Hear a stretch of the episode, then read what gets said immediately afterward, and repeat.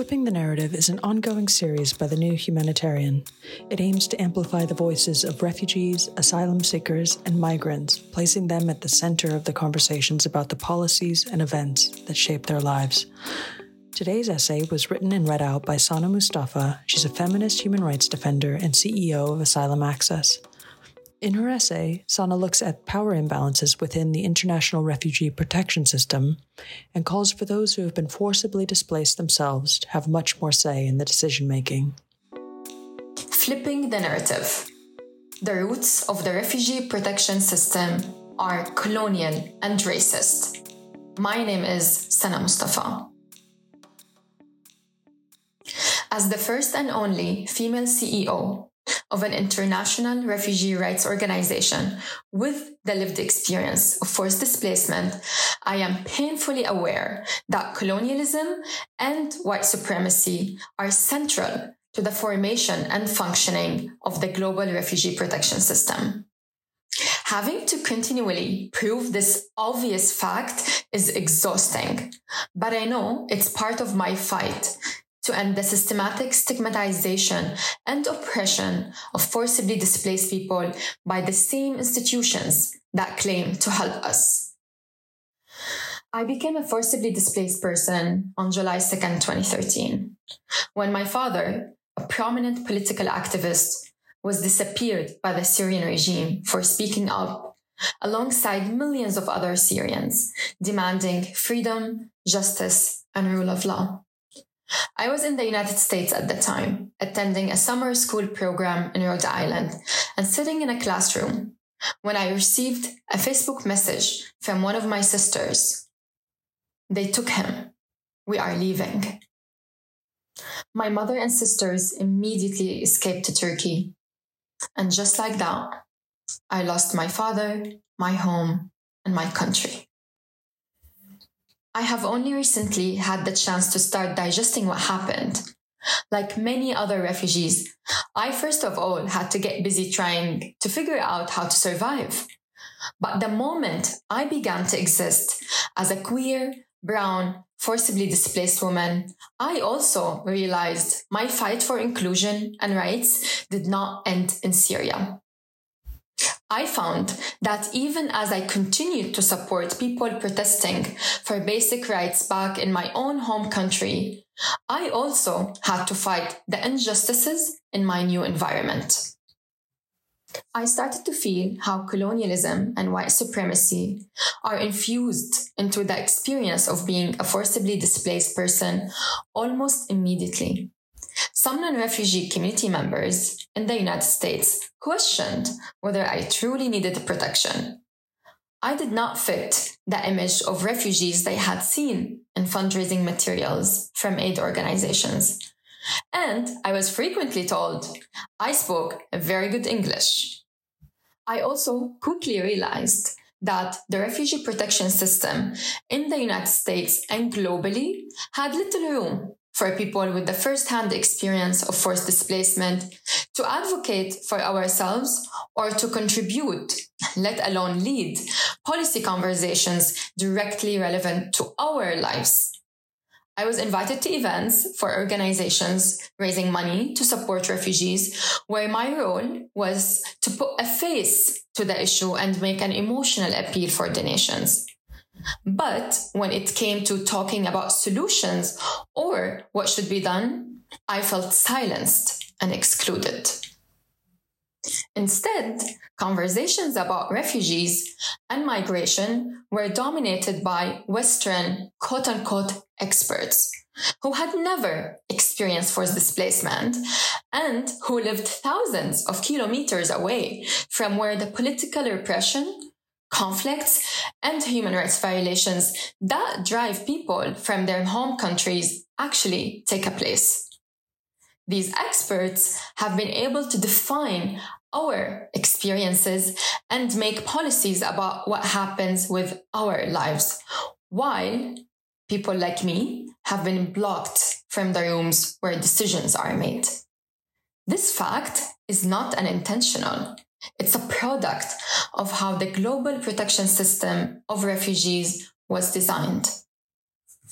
Last year, I read the notes from the U N conference convened to draft the nineteen fifty-one Refugee Convention. The failure of countries to provide safe haven to people being persecuted and killed by Nazi Germany during World War Two was the main catalyst behind the effort. But as I read the notes, despite everything I have experienced, I was stunned to see how dehumanizing and racist the discussion had been. One civil society observer said, "One might have easily gathered the impression that the average refugee was a black marketeer in currency, a bankrupt, a dangerous criminal, an enemy agent, a menace to the labor market, and a person unfit for higher education." In other words, many of the delegates who created the architecture of the global protection system viewed refugees as economic and security threats, a problematic perception that continues to dominate narratives about forcibly displaced people. And who were those delegates? At the time, there were sixty U N member states compared to one hundred ninety-three today. Many countries in Africa, Asia, the Caribbean, and the Pacific were still colonized. Global North countries had outsized influence on the drafting of the convention, according to Oluka Krause, a researcher and professor of forced migration and refugee studies. The result was a decision to only extend U N refugee protections to people displaced within Europe prior to nineteen fifty-one. Key framers of the Refugee Convention, including the United States, France, and Italy, did not want forcibly displaced people from recently partitioned India and Pakistan, the Middle East, and elsewhere reaching their borders and claiming protection. The geographic limitation on who could be afforded refugee status was lifted in nineteen sixty-seven, after many colonized countries had gained their independence and joined the U N. But the international protection system and narratives about refugees continue to reflect the same colonial attitudes and racist biases displaced in nineteen fifty-one. The different perception and treatment of Ukrainian and non-Ukrainian refugees by Global North countries is a testament to this fact. In the context of Ukraine, we have seen what is possible when all actors come together to respond to a forcibly displaced community with dignity and respect for their human rights. This is the correct response, and it is one that all refugees, regardless of our race, ethnicity, gender, or class, should receive, but do not. In nineteen seventy-five, the author Toni Morrison said, "The very serious function of racism is distraction. It keeps you from doing your work. It keeps you explaining over and over again your reason for being." Systematically marginalized communities, including forcibly displaced people, find ourselves having to play the role of educator over and over again, to explain factual, highly documented, systematic injustices like the one I just outlined. Meanwhile, organizations point to small or symbolic improvements as reason for celebration, rather than doing the hard work of actually trying to change. As I said before, it's exhausting. Far too often, people hide behind the idea that they are, quote-unquote, helping others or doing good to avoid having difficult conversations about how colonialism and racism constitute the very foundation of the refugee protection sector. The sector isn't going to do this on its own. We need a grassroots movement where refugees and allies can build trust and reconciliation, through acknowledgement and accountability about past wrongs and how the sector currently functions. We need a movement where refugees lead the way, while true allies ensure that they are not taking power and agency away from people in the name of empowering them. The good news is the movement has already started.